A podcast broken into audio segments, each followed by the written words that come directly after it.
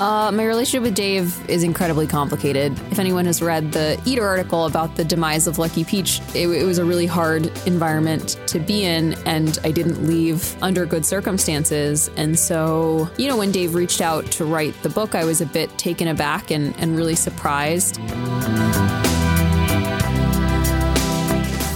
You're listening to the Taste Podcast. I'm senior editor Anna Hezel here with editor in chief Matt Rodbard. Today on the show, I'm catching up with an old friend and the first two time guest on the Taste Podcast. Priya Krishna has had a meteoric rise in food media, starting in the marketing department at Lucky Peach to holding down roles at Bon Appetit and now the New York Times, where she is a star reporter on the food desk. In this interview, we talk about her new book she wrote with David Chang, Cooking at Home, and how they both set out to write a book that was clearly not Momofuku 2.0. We also talk about some of her recent stories at the New York Times as well as in the pages of Taste. And as always, make sure to visit tastecooking.com for our latest stories, inventive recipes, and to sign up for our newsletter, which drops on Monday, the Big Monday interview, Wednesday, home cooking tips and recipes, and Friday, the week in food writing. Here's my talk with Priya.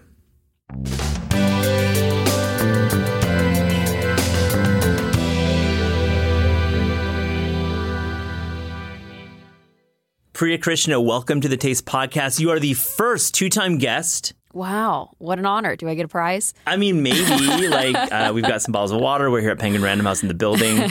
Um, it's a little bit empty here, but we're in the studio. We see each other for the first time in two and a half years, maybe two with, years. With plexiglass between us.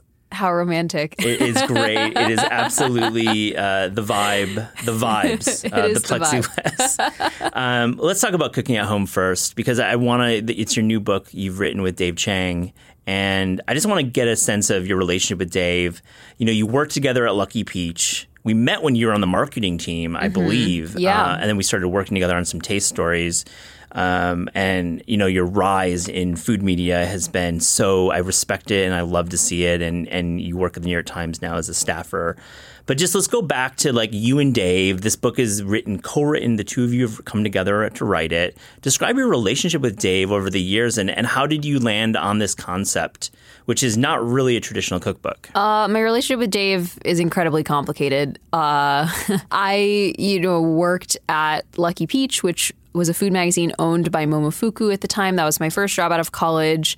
Dave and I certainly like, you know, got along. We're both Leos. We seem to see eye to eye, but like, you know, Dave was like sort of this larger than life figure. And if anyone has read the Eater article about the demise of Lucky Peach, that was like, it, it was a really hard environment to be in. And I didn't leave under good circumstances. And so you know, when Dave reached out to write the book, I was a bit taken aback and, and really surprised. And I have to say, like, I have to shout out Chris Ying and Rachel Khong, two of my colleagues at Lucky Peach, who were really like basically the reason I decided to do this book because we all, we basically like all decided that we were going to like allow Dave room to acknowledge his mistakes and grow. And so I went into this book just being like, I don't know what this is going to be. Maybe it's going to be a really terrible experience. Maybe it'll be a really great experience. Honestly, it's like been one of the most like exciting and like interesting creative projects I've ever worked on. The way Dave's mind works is inc- it's like in- incredible. Well, first, it's very fast. I'm sure yeah. he like fires off ideas um, faster than most folks. he also like as someone who spends my entire life like w- trying to figure out like the perfect way to describe something. The fact that Dave can like drop of the hat come up with like a metaphor, mm-hmm. or like is just like truly remarkable to me. And so when we started writing the cookbook, he was like, "Listen." I will never and I have never followed a recipe. The idea of writing a cookbook with recipes to me has always felt disingenuous. I don't want to write Momofuku Part 2. I want to write something that feels true to who I am now, which is basically like a guy who used to work in kitchens and now is staying at home to cook for his son and his wife.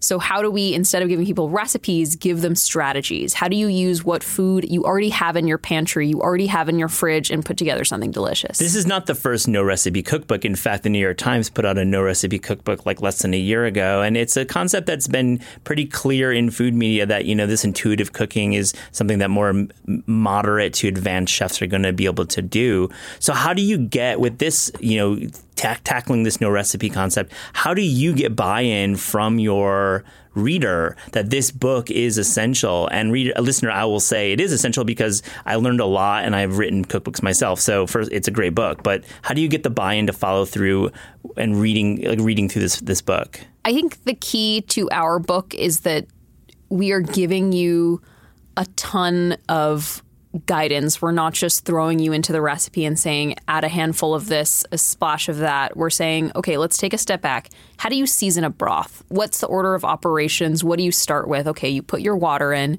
you season it until it tastes this level of salty. Okay, let's take a step back and figure out what your salt preference is. Here's an exercise to help you figure out your salt preferences. Now let's figure out like how acid acidic you like food versus how spicy you like food. Let's take a step back and figure out figure out that. So it's really like I think so many no recipe recipe books sort of drop people in without sort of giving them that that context. Our idea is like if you have never ever cooked before, like we're going to sort of teach you how to how to season, how to construct a dish, what the sort of more back to basics elements are of like putting something delicious together really fast. With a reliable narrator too, I must say. I think like the narrators are important in this book because no recipe recipe books are oftentimes written by non-entities or by media companies, but you and Dave have a dialogue in the book, right? You're talking together yeah, and, and I feel like I was constantly checking against Dave's like chefy instincts because like I really am a home cook. I have worked in kitchens, but my career hasn't been defined by working in kitchens the way that Dave's career has been.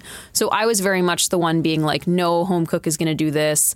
I would never buy that. I would never do this. And so like, you know, we in the book like I basically say that whenever I feel that way, whenever I'm like, actually this is how I would do it or I don't actually I didn't actually like the way that this did, or like this felt a little bit too finicky. Mm-hmm. And so it was like a really nice push and pull between my like home cooking instincts and Dave's sort of chef instincts that have really been like modified now by like the fact that he has a kid and a wife and he is sort of like the primary cook at home. Is there an example of like a tool that you're like, come on, Dave, they're not using the cryovac, they're not using this type of mandolin slicer, they're not using Urfa Biber, which I, I disagree. I think Urfa Biber is wonderful. So let's scratch that from the record. Urfa Biber is great. but is there an example of how you've dialed back Dave Chang's cooking brain?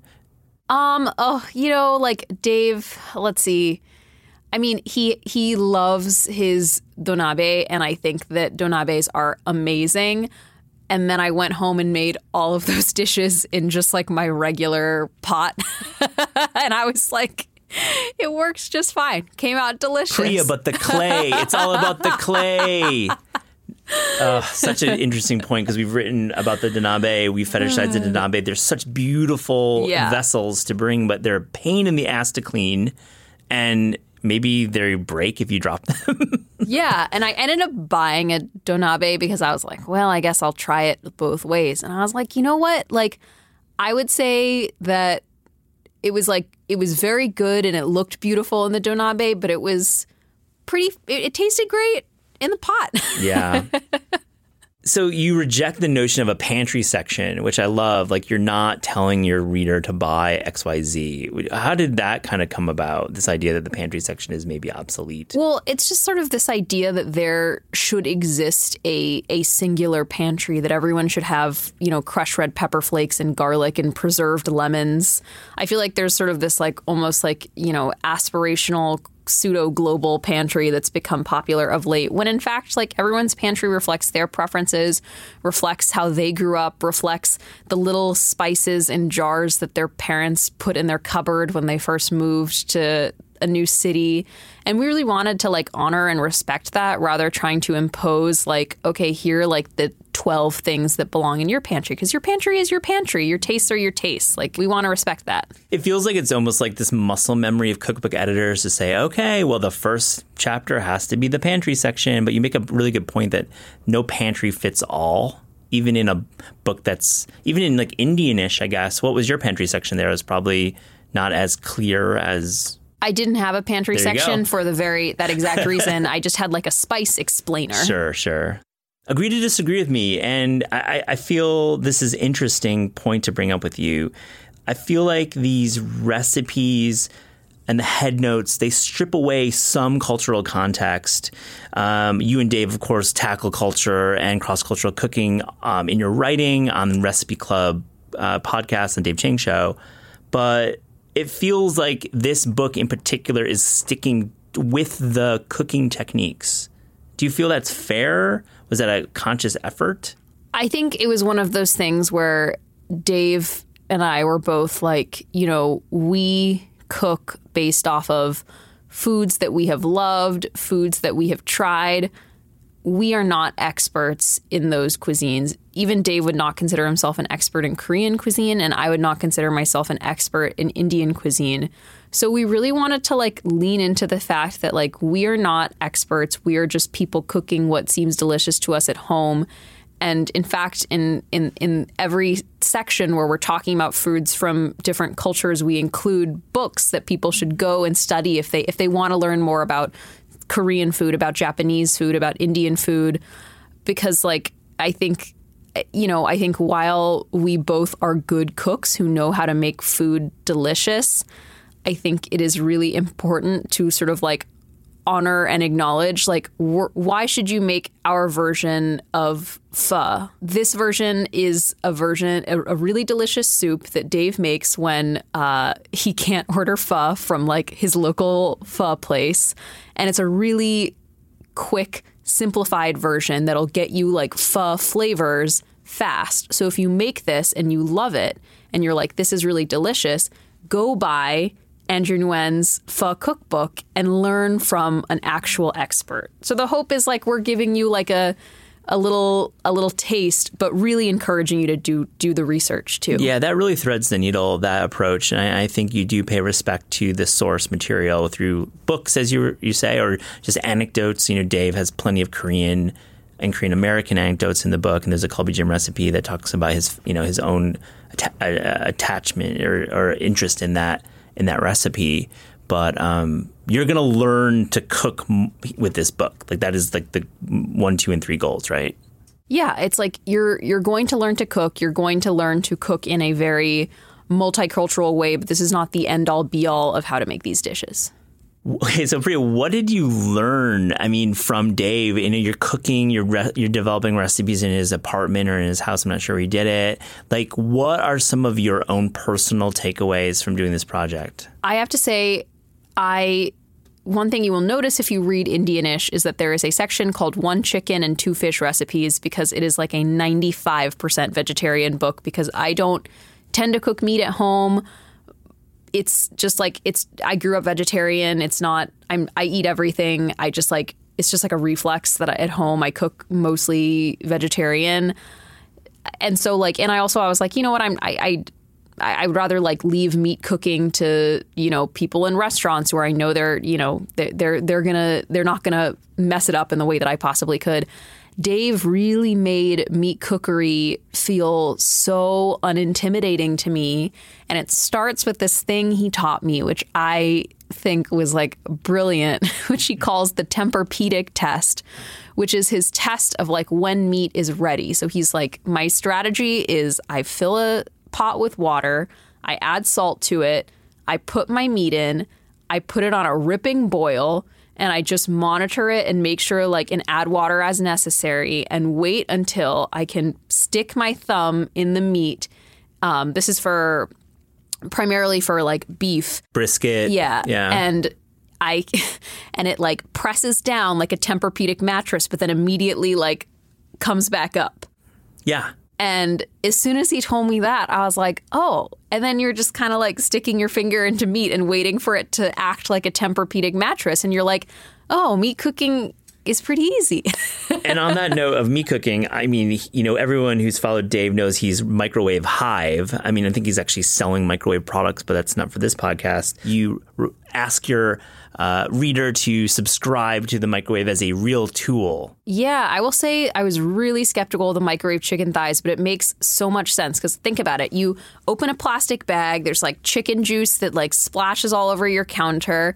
If you just open the bag and put it in a microwavable container, microwave it for eight minutes, and then finish it in whatever sauce, you're like, there's no chicken juices splashing on the counter. You're guaranteeing you're not your cook your chicken is not going to be pink and raw inside. I, like the micro, I have always subscribed to microwave cookery. Like my mom is like master of the microwave. We microwaved our rice, our potatoes. Like we microwaved everything. Our palau growing up. So when Dave was like, "I'm gonna blow your mind with my microwave recipes," I was like, "Dude, been there, yeah, done been that. there, done that. Yeah. I love your microwave rice recipe, and we talked about in the last podcast.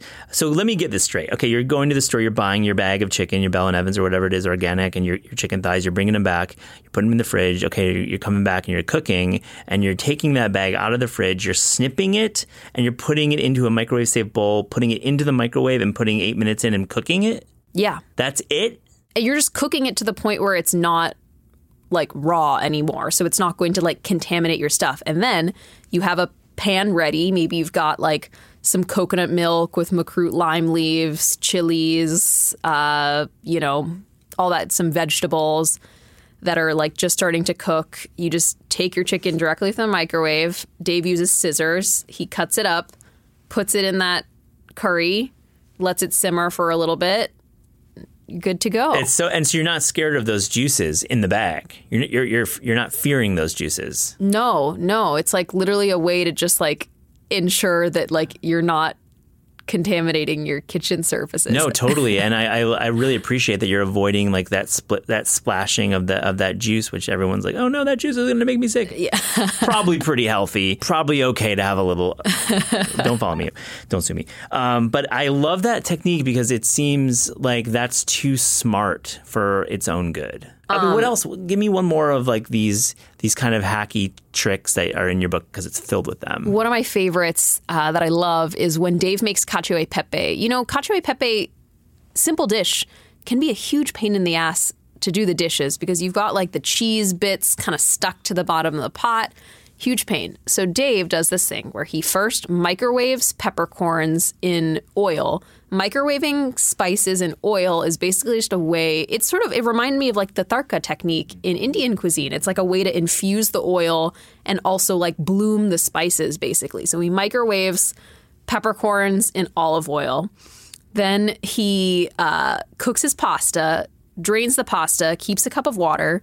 In a blender, he puts the olive oil, the peppercorns, uh, doesn't even grate the parm, just hunks of parm, pecorino, pasta water, um, and he blends it into a sauce, dumps it on the pasta, and Emulsification happens, and boom, you're there. this cacio e pepe. I made it for a dinner party, and that dish by far, people were like, "How like who's which cacio e pepe recipe do you use?" And I was like, "Microwave and a blender." It's so great.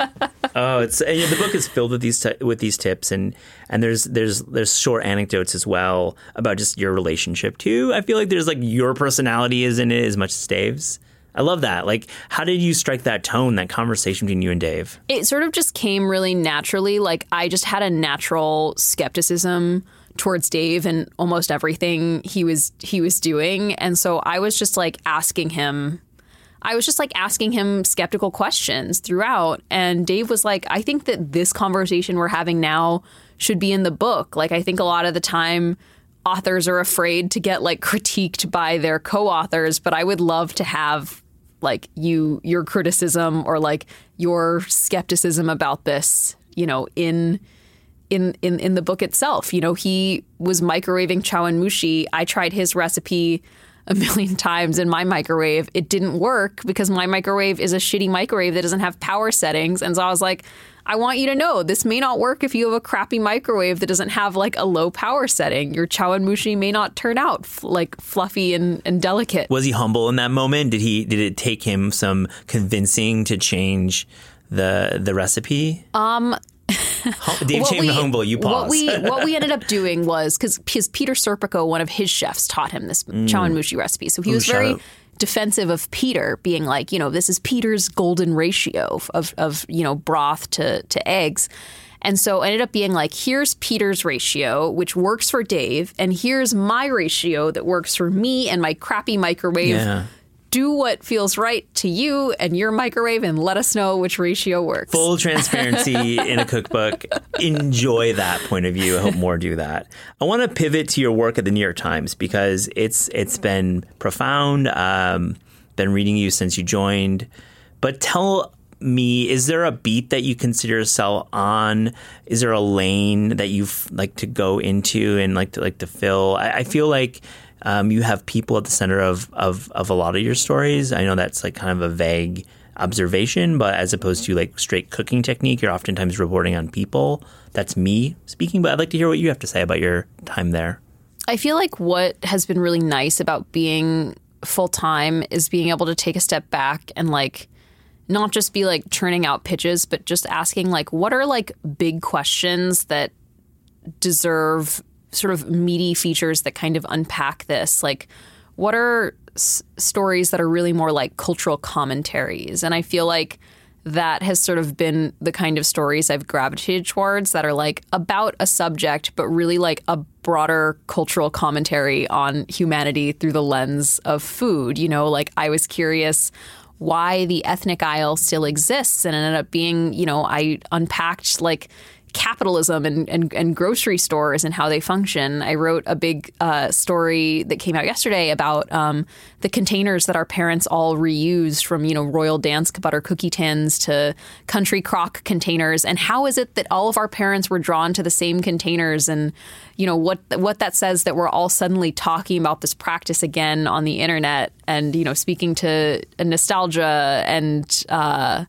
again cap- capitalism the Royal Dansk story hit me hard because my grandmother always kept a lot of uh, of her sewing and, and a lot of her items in those. Do you like those cookies? Do you eat those cookies? you know what's so funny is i literally couldn't even tell you what the cookie tasted like That's because we used them for crayons like I, when i think of royal dansk cookie tins i like Yeah. the smell of crayons is what i think of It's so great. Uh, and about the ethnic food aisle, I mean that story. I think anyone who's had their on like had their their eye on food and the culture around food, like taste or anywhere, has been trying to write that story. Like we've we've tried to write that story and we've not succeeded. But yours broke through in such a way. Your audience and your readers responded. There was actual change in some supermarkets because of your story. I, I think I read.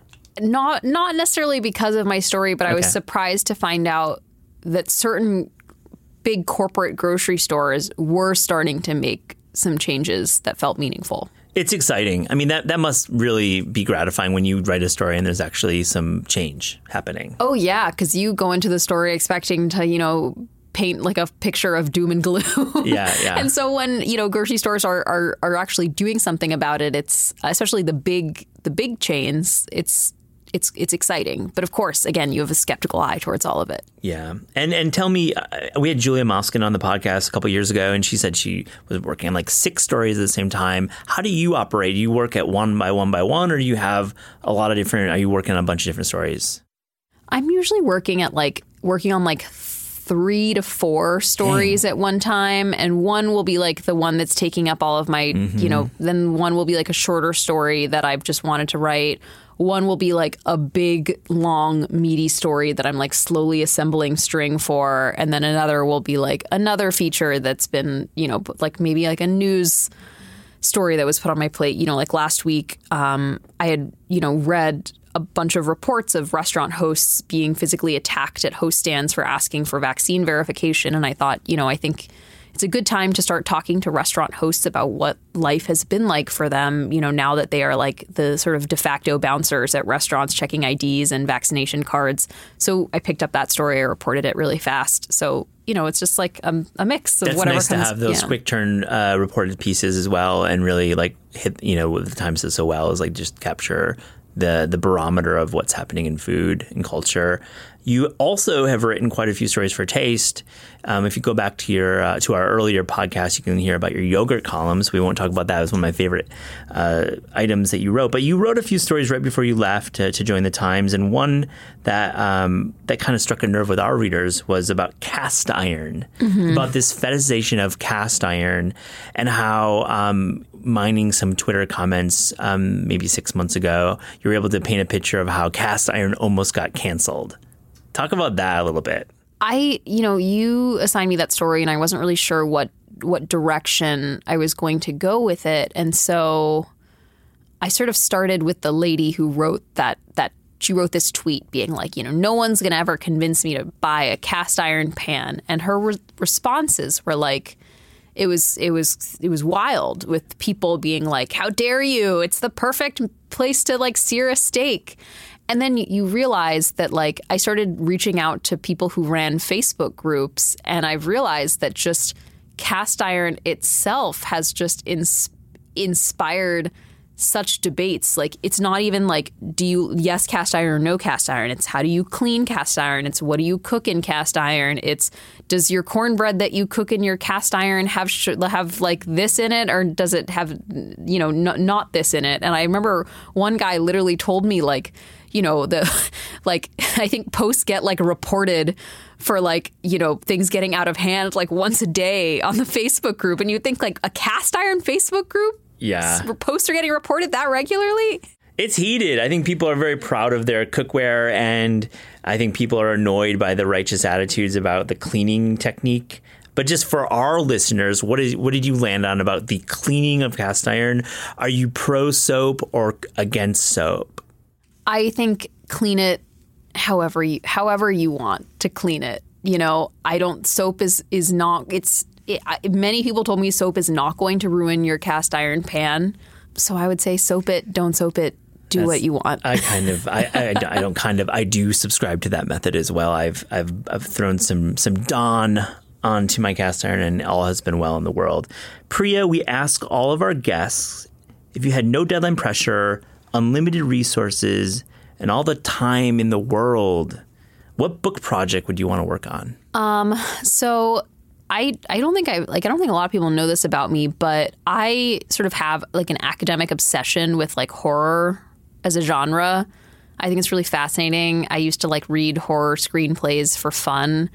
So I would really love to write like a horror screenplay as not as an as a novel. It's a weird it's weird because like so I can't watch horror movies because I'm a scaredy cat. So I like haven't I don't watch them, but I'll, but I'll read like as soon as a great horror movie comes out, I'll immediately log on mm. to the mm. Wikipedia summary because there's really really detailed Wikipedia summaries. And then like if there's like a moment that I'm like, oh, I need a visual on that, I'll like look look it up on the internet and like get the visual. But like I cannot watch a horror movie all the way through. They're just too scary for me. But I am just obsessed with you know, with with the pacing of horror movies um, and and horror books too, which you know most horror movies these days are based off of books.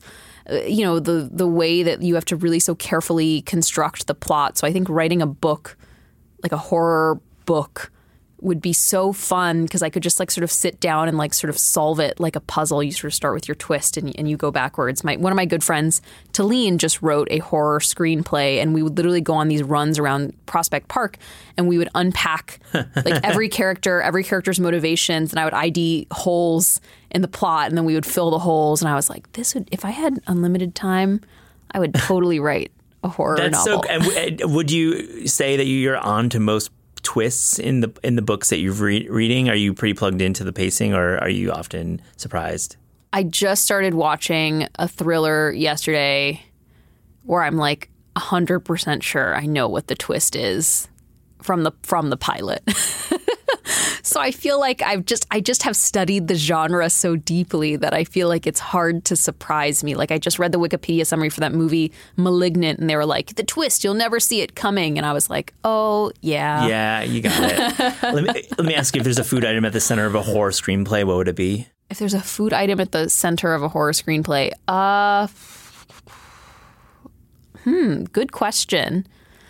Um, I love uh, aspics maybe an, a cool an, a cool aspic, like the knife. It's it's in an aspic. Goes back to the Blob, one of the yeah. OG horror movies. Love that. Priya Krishna, thank you for joining the Taste Podcast. Thank you for having me, Matt.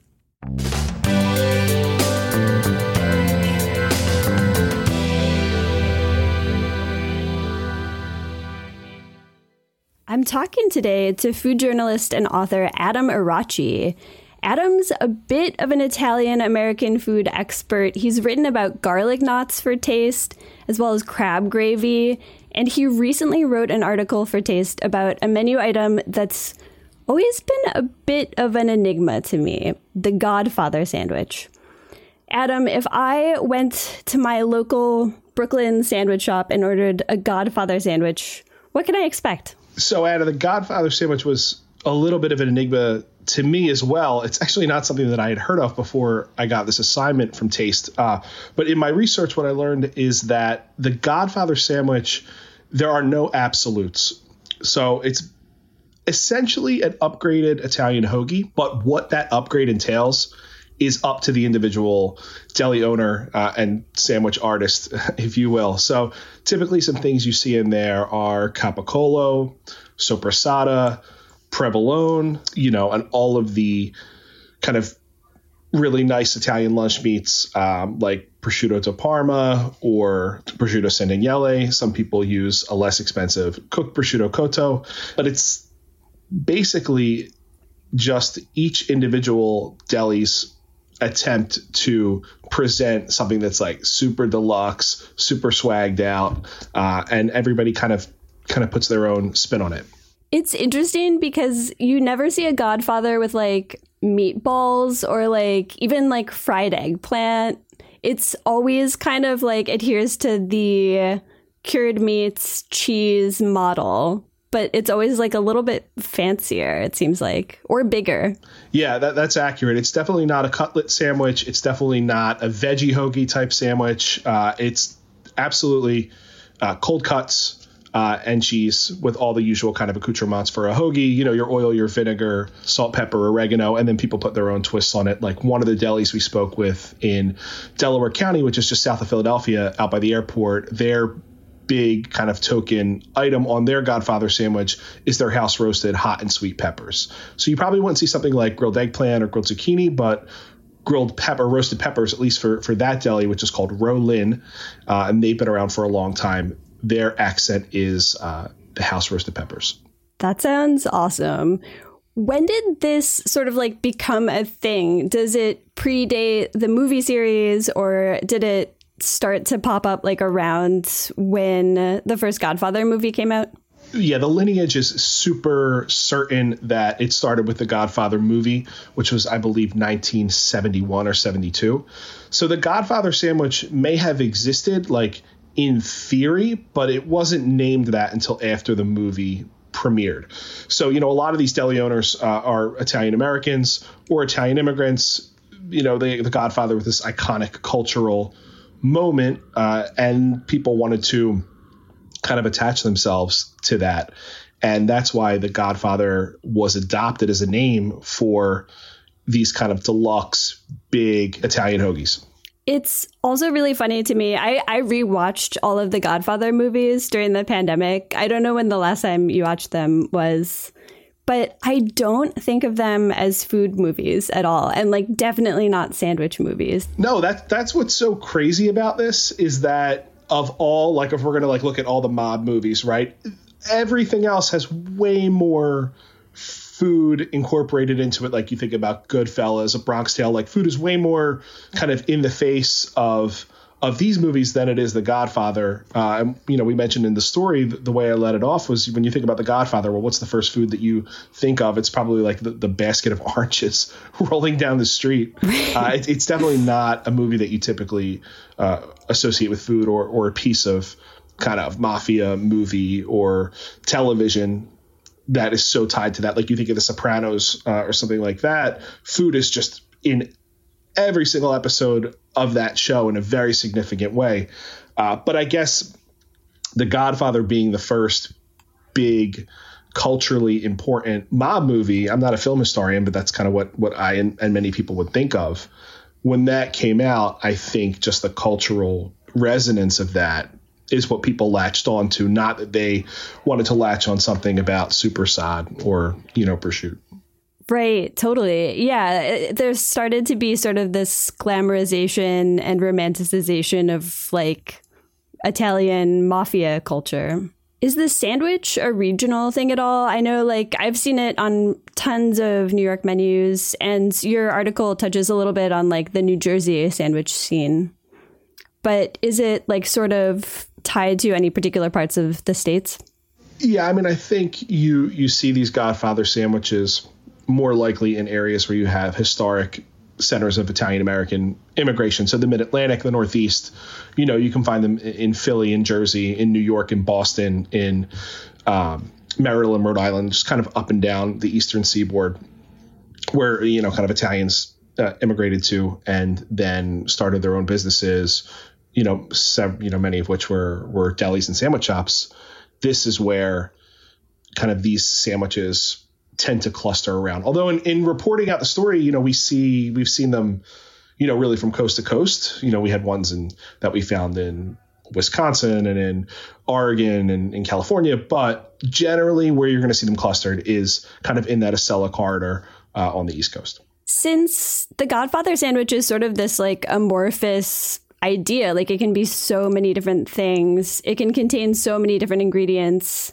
I want to talk a little bit about like what your ideal Godfather sandwich is, like your dream deluxe version of an Italian hoagie. Yeah, well, it's such an interesting question because I actually do not eat Italian hoagies in the traditional sense, or many hoagies for, for that regard, which is like like blasphemous for where I come from. But you know, I was a super picky eater when I was a kid, and and you know, now as a professional food writer, I eat tons of stuff, but some kind of childhood aversions really stuck. And for me, uh, one of them is is wet bread. So I'm really like not a big wet bread person, and also kind of a, a lot of processed and industrial lunch meat. I just I, I, can't get down with that. So the the Italian hoagie, as as most people would think of it, is kind of a, a, juggernaut of food fears for me. So my ideal Godfather sandwich involves you know a bread that's really crusty. Uh, I make my own garlic bread uh, a lot, and that's uh, what we have in the recipe on Taste. So it's a homemade garlic bread that's going to stay crunchy and not sog out. Uh, we've got a little bit of pesto in there for some brightness and herbaceousness. I really love speck, which is um, a smoked uh, ham from from northern Italy. So I love to bring speck into any kind of Italian sandwich. A little bit of fresh mozzarella is like a nice mild, milky cushion against the salt.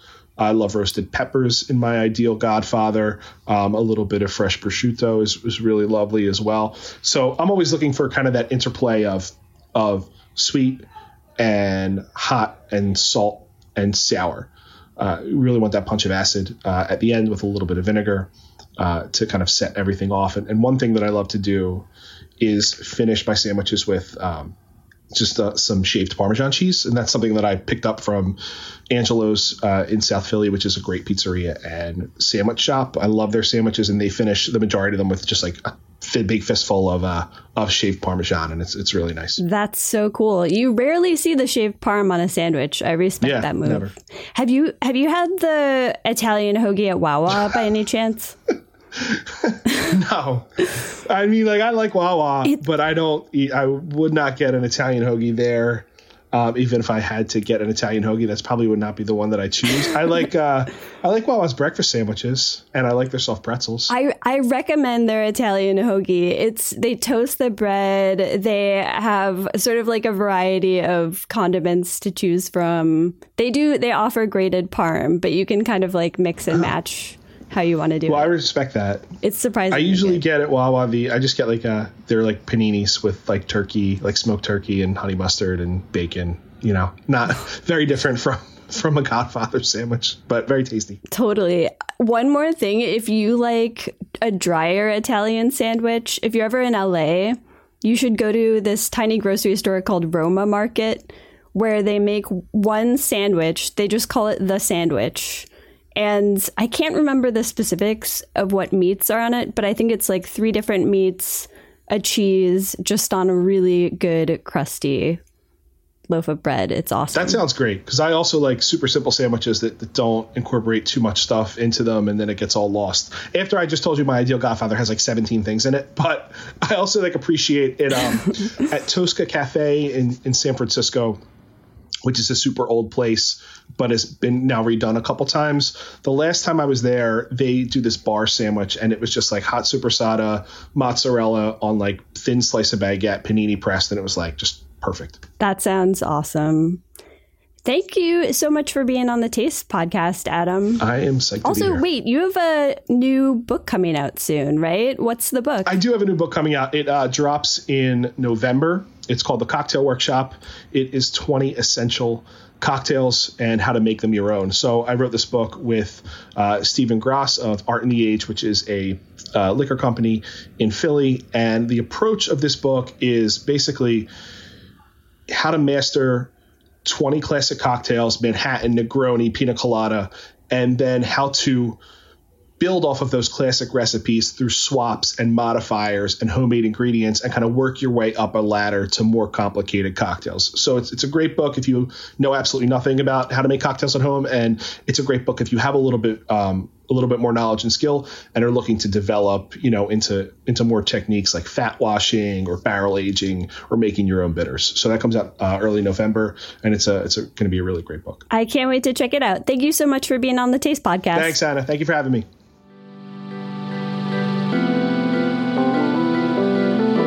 Taste podcast is hosted by Matt Rodbard and me, Anna Hezel. The show is produced by Pat Stango and edited by Clayton Gumbert. Our theme music is by Steve Rydell. Visit Taste online at tastecooking.com and make sure to subscribe to our newsletter. Thanks for listening.